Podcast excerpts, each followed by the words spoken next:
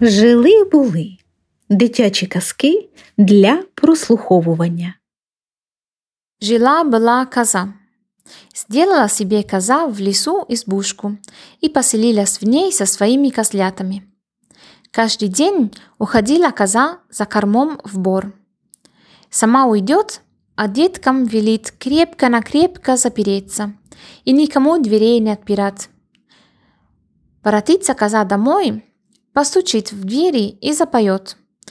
«Козлятушки, дитятушки, отомкнитесь, отопритесь, ваша мать пришла, молочка принесла.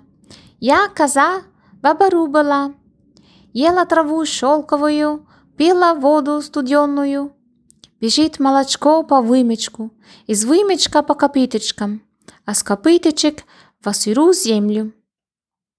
Козлятки услышат мать и отопрут ей двери.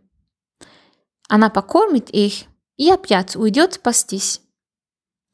Подслушал козу волк, и когда коза ушла, подошел к дверям избушки и запел толстым-притолстым голосом.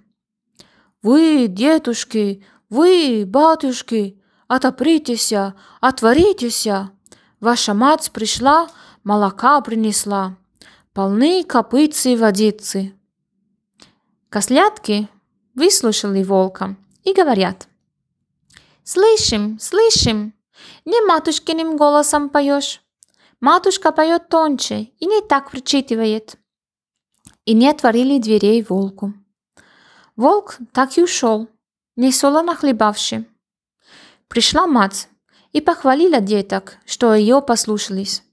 Умницы вы, деточки, что не, отп... не отперли волку, а то бы он вас съел.